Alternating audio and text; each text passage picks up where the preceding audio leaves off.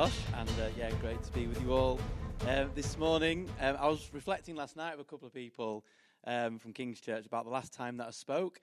And I think the last time that I spoke was the first Sunday of lockdown.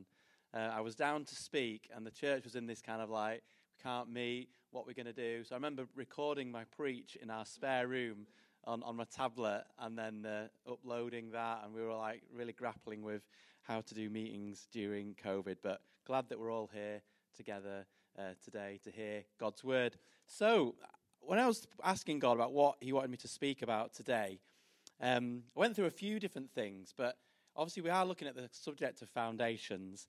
So, we're going to talk today about how God is a family. And I think this is fundamental, it's foundational to our understanding of our own lives and what the church is um, and the kingdom in, in, in full. So, God is a family, the eternal Godhead, the Trinity, the Father, Son, and the Holy Spirit. In the belonging course, there was just a throwaway line, I think, in the first week where it says, God has never been alone or operated in isolation. They are a community, they're a blueprint for how we should function and operate on as a church community. Now, when I say the word family, many of us will have some really good memories, good thoughts, good idea and vision about what family is our own families, our wider family, our church family. Um, for some of us, we might have some bad experiences of family. Maybe in our own family at times, there hasn't been the best experience of family. Or you might not have had the best experience at times in the church family. But ultimately, I do believe that God being a family is really important for how we understand ourselves and the church and the world around us. So, one of the first scriptures that sort of really want to look at is Genesis 1, verse 26 to 28. Um, and there's something in the Bible about the law of the first mention. So, when something is mentioned first in the Bible, usually, and it gives us a really good indicator about what that means for the rest of the scripture, and you can sort of in, interpret the rest of scripture in light of that. So, this is one of the first mentions in the Bible where God speaks about himself throughout Genesis, throughout creation. God um, is speaking, is creating the world. It's, you know, it's amazing. Um, and it says in Genesis 1, verse 26, 28, Then God said, Let us make mankind in our image, in our likeness, so that they may rule over the fish in the sea and the birds in the sky, over the livestock and all the wild animals, and over all the creatures that move along the ground. Um, and here we see God speaking um, in plural, speaking in the collective. Um, then God said, Let us. So he wasn't speaking in isolation, he was speaking Father, Son, and Holy Spirit in our image. So God is the eternal Godhead, Trinity, Father, Son, and the Holy Spirit. And I'm not going to get into how we understand the Trinity because people much more experienced and academic and uh, intellectual will be able to do that much better than me. But I really want to focus on that God is a family. And we see God doing that throughout Scripture.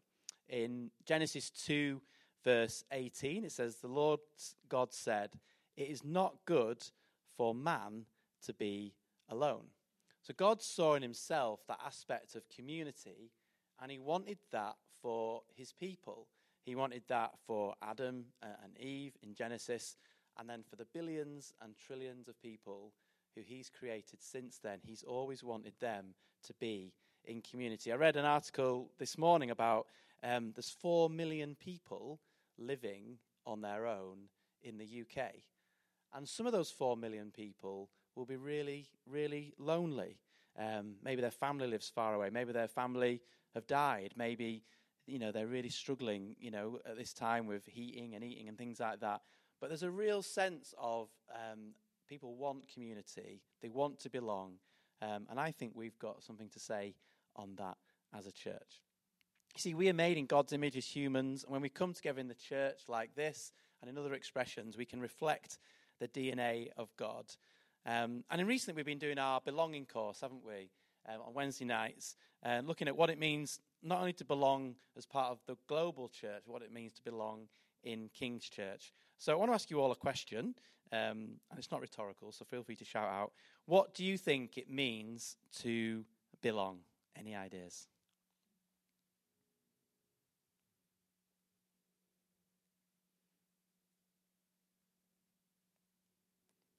Any ideas? What does it mean to belong? Shared identity. Thanks, Julianne. Yeah, that's really good. That's on my list as well, so double points for that. Okay, anything else? And you might have some other good points that are not on my list as well.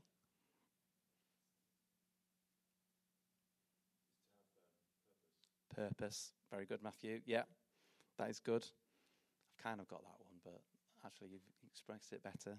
One more. What does it mean to belong? So, identity, purpose.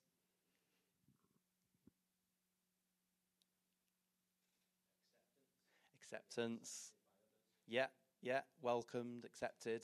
Yeah, fantastic. So, identity, purpose, acceptance, really good stuff. So, yeah, the three things that I thought of. What does it mean to belong? To have an identity, to have a name. You know, we don't believe in being a nameless face in a crowd. We all contribute something unique. I love in the Bible how God's really interested in people's names.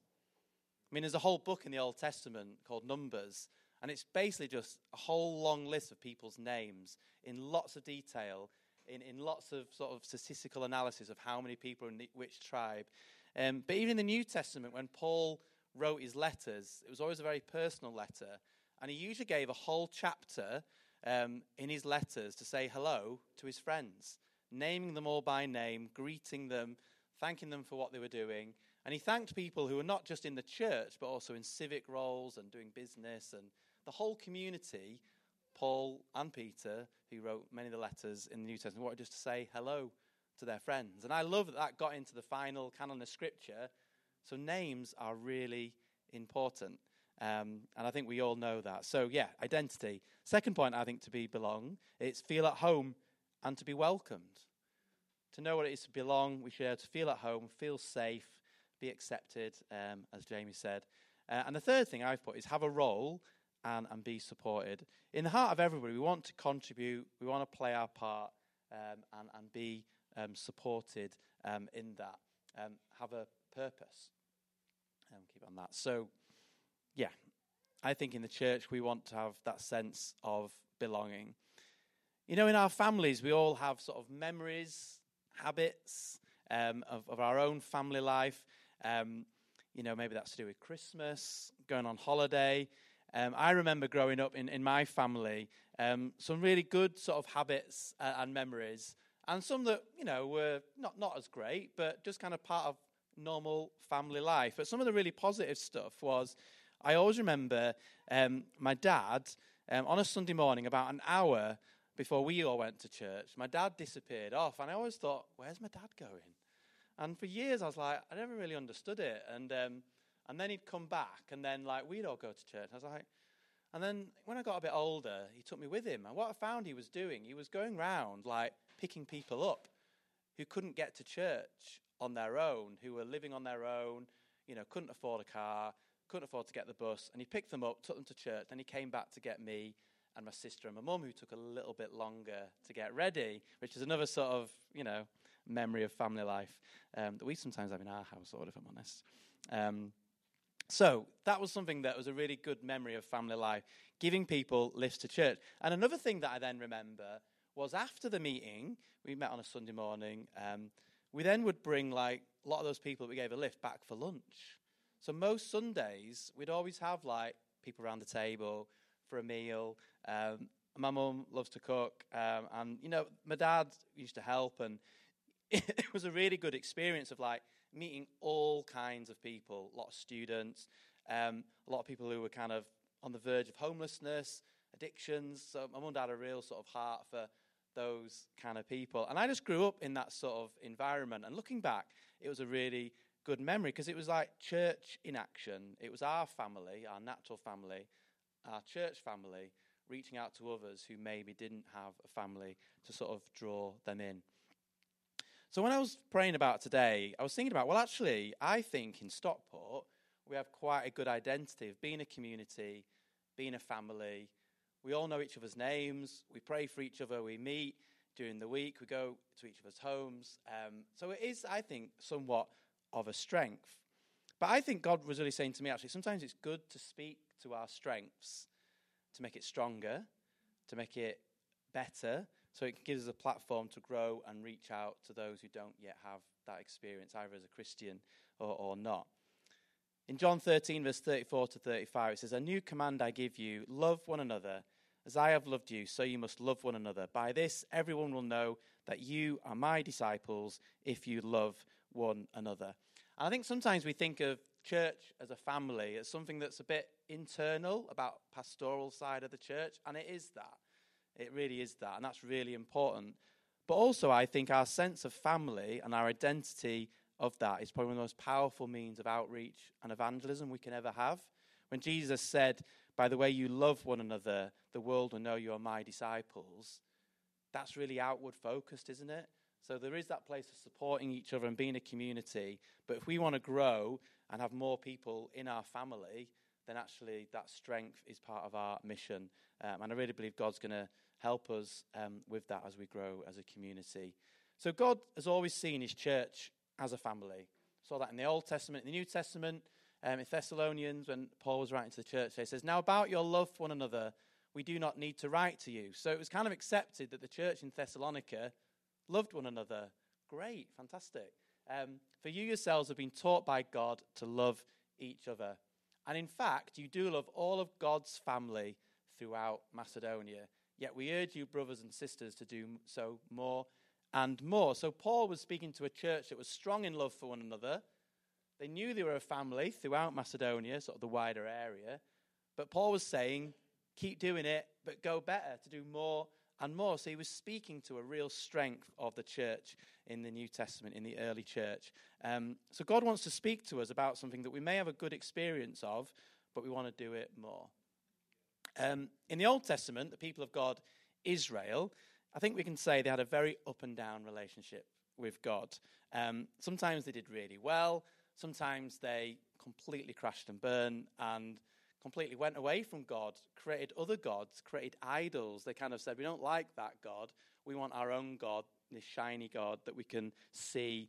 Um, but the great thing is about Israel, as God's people in the Old Testament, God never gave up on them. And they did act a bit like a naughty teenager, disruptive child, but God just stuck with them at all times. And I think it's a great illustration of God being a good father, compassionate father. He's always there for his children.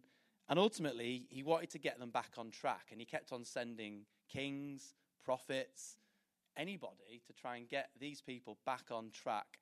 And ultimately, he sent Jesus to get his people back on track, to learn from the other ways, to forgive their sins, and, and to be back on track with him. So, yeah, going back to thinking about how God is a good father, um, when I was growing up, um, we had a garden we lived on a hill, so a lot of Bradford is very hilly. If you've ever been to Bradford, Manchester's like completely flat. Bradford's really hilly, which made it very difficult to learn to drive. But that's another story I can tell another time. Um, and we lived on a hill, and in our garden we had a greenhouse. And my dad liked to grow tomatoes, things like that. And they were quite passionate about their garden. They still are. Um, so it was quite tidy uh, and nice, which was which was great to look around, but not so good for you know a kid who wanted to play football, which was me. So we had a we had a greenhouse and a piece of grass, and the the narrative was always don't play football on the grass because the greenhouse will get smashed. And I was like, yeah, okay, okay, I've got it, got it. Go and play on the driveway or on the field at the end of the road. So we had we had a school at the end of our road, which had a playing field, big area to play on. That's where you go and play football. Right, yep, got it, got it. Um, one of our friends came round one day and we thought, well, just play football in the garden. And uh, we were playing football in the garden. Um, and unfortunately, I got a bit excited, kicked it past my friend who was in goal, and smash. The greenhouse was, was broken, two panes, not just one. Um, and I remember thinking, oh no, smashed the greenhouse, going to get in a lot of trouble. So I went and told my, well, my dad heard actually and came out. But my dad was very compassionate, very gracious, did sort of say he shouldn't have been doing that. My pocket money was docked, but, um, you know, he, he was gracious and helped me to learn from the error of my ways. And we've had a few instances of things like that in our house where some of our kids like to play football in the house. And a cake, a nice cake stand did get smashed once by, by, by one of our children but we've, we've tried to learn from the error of some of those ways in our family. And you don't fall out as a family when something that can be replaced, might cost a bit of money, can be replaced. And uh, it's a good illustration of how God does treat us as his children, how he's treated his family throughout eternity. So I just wanted to talk a bit about um, what does it mean to belong. We've talked about that already. John 3, 13, verse 34. Love one another. Right. Family administration. 1 Timothy 1, verse 4 to 5. Paul writing to Timothy here, who we really saw as a son in the faith. He said, Do not pay attention to myths and endless genealogies, which gives rise to mere speculation rather than the furthering the administration of God, which is by faith. But the goal of our instruction is love from a pure heart and a good conscience and a sincere faith. And that, um, it says advancing God's work. Some translations call it God's economy.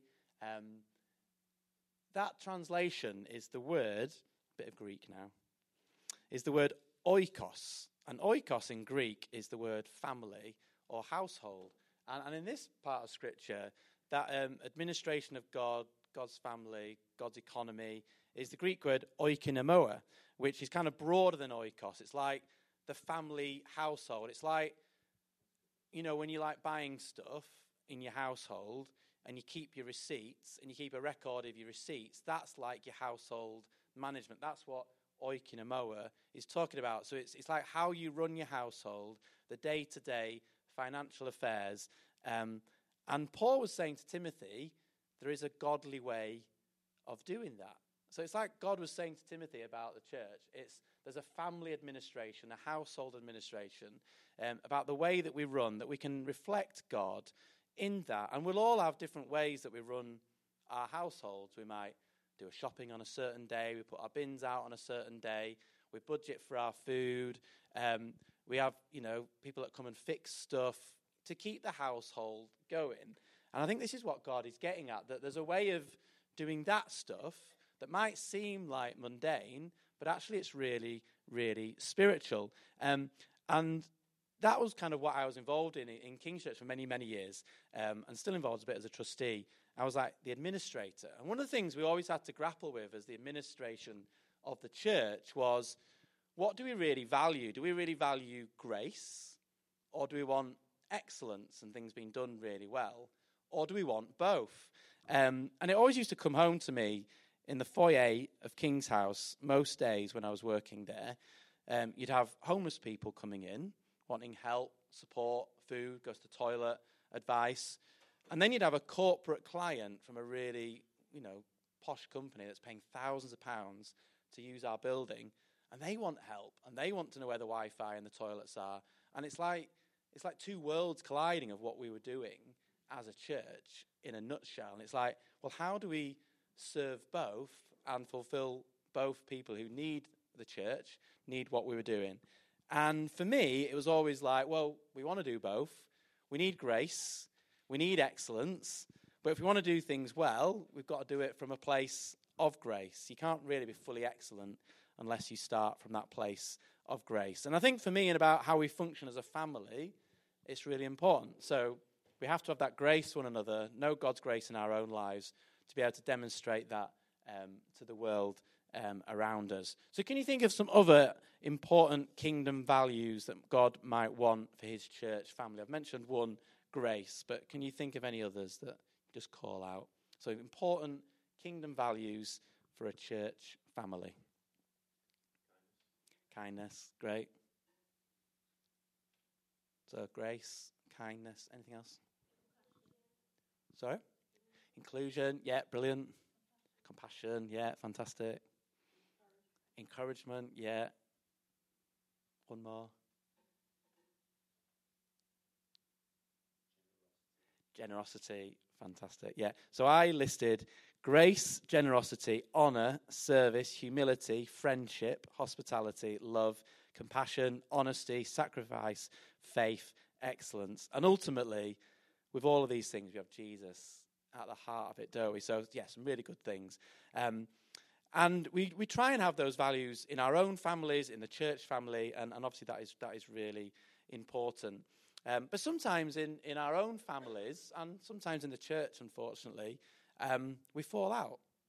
We have different views on things, we have conflicting views, we have strong opinions, we have introverts, we have extroverts, we have various roles, and, and sometimes we, we fall out. And in our own family, with Rachel and our kids, we sometimes had disagreements as a family, and you have to then come together and stay together, don't you? Like in wider families, you sometimes have really big falling out, and hopefully you kind of have an argument, but then come back together. Um, and in the church, we've seen throughout history, haven't we? There has been fallings out. Um, but I think if we have the values of what it means to be a family, hopefully we can learn what it is to forgive, to be reconciled, to stay together, and ultimately, you know, demonstrate that. And, and the Bible is as full of how God's people did fall out, but God helped them to be reconciled, um, to get back together, and to pursue what God wanted for them.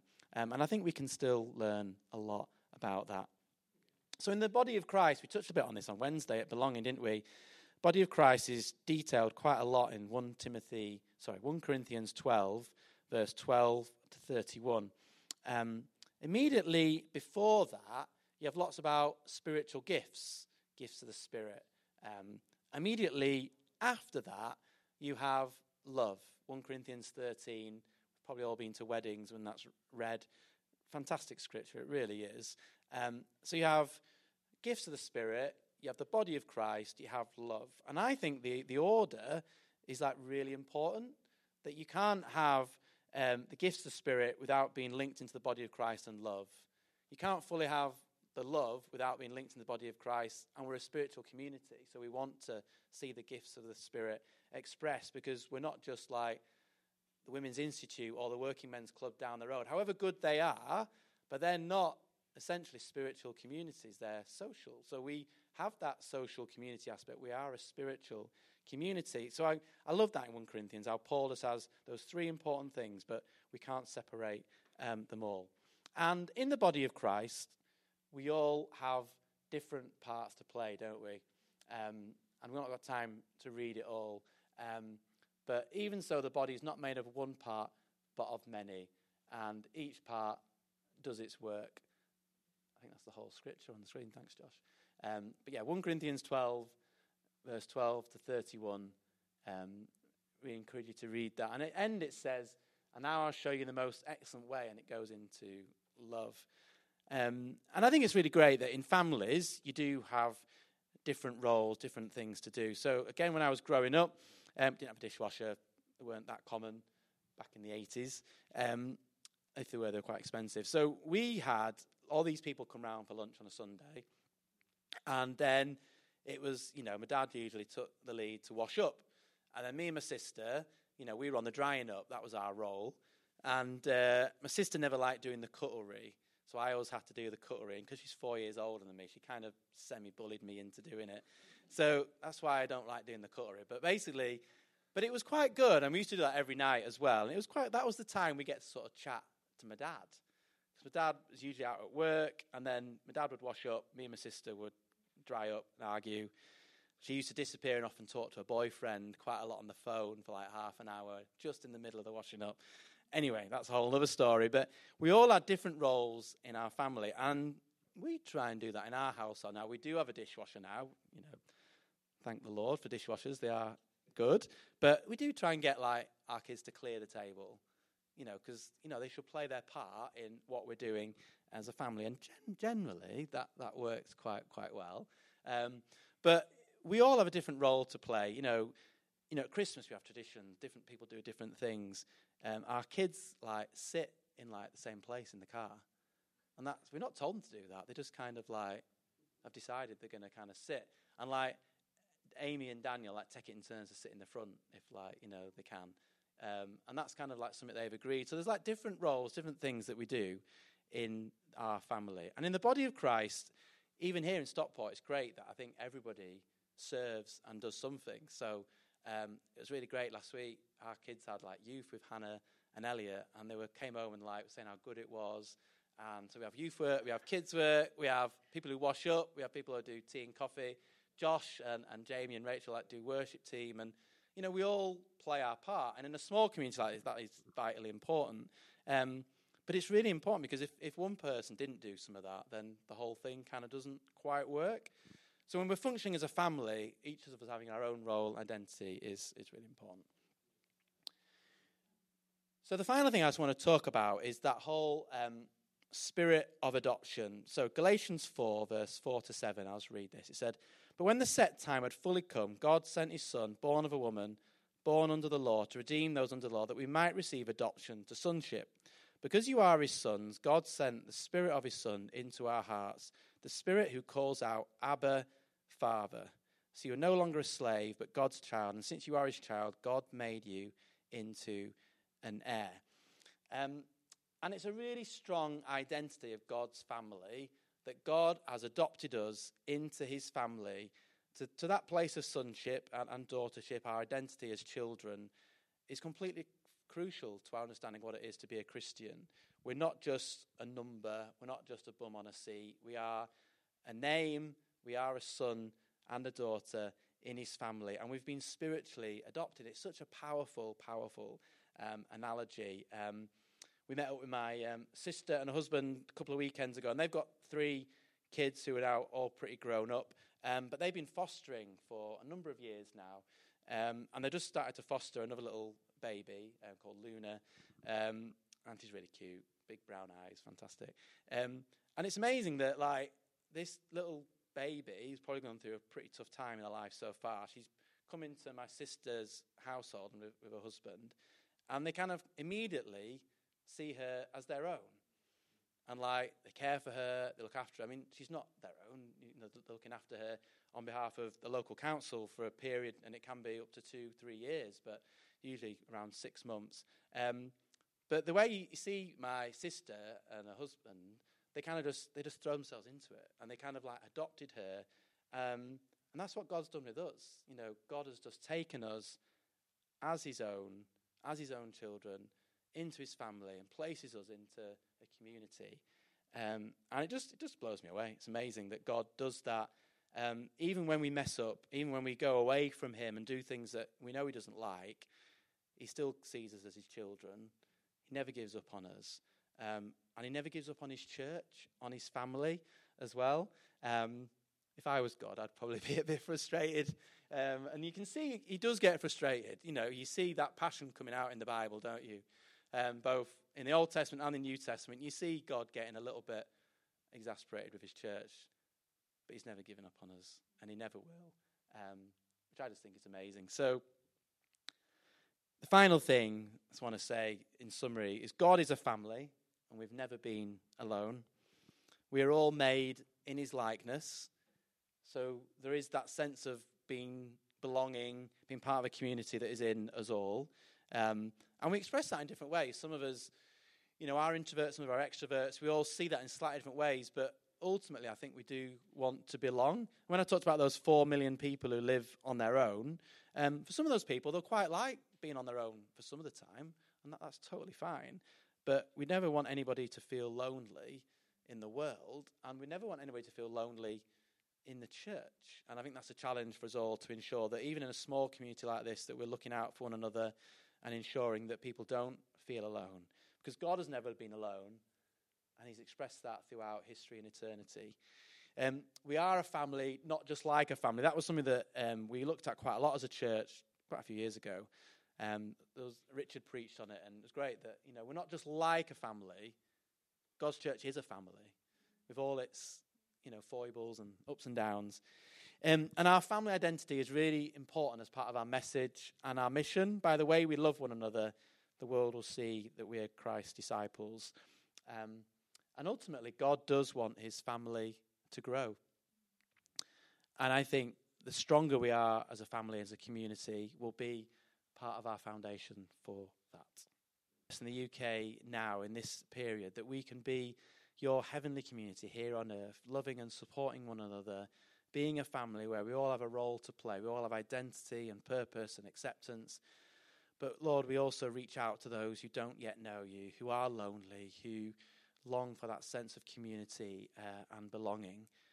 So I pray for each member here um, and those in kids' work now and those at home um, who aren't be with us today. Lord, just pray that you would speak to, continue to speak to us, and Holy Spirit, continue to move amongst us as a community and help us just be established in those values uh, and help us be the family that you want us to be for your kingdom uh, and for your glory.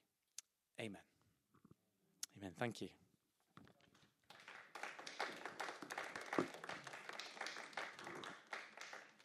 Amazing. Thanks so much, Gavin. Really wonderful word. And just fits really well with kind of what we're wanting to do really in the next month as it's Christmas time. And I don't know, is a sense of being together as a family and just being in one another's homes. I think, yeah, just really encouraged um, by that, Gavin. Thank you um, so much. Yeah, I mean, I guess we can wait for kids' work to finish, but we can also chat with one another and have a drink and continue and put some of this into practice. And but yeah, thanks, thanks so much, Gavin. That was amazing.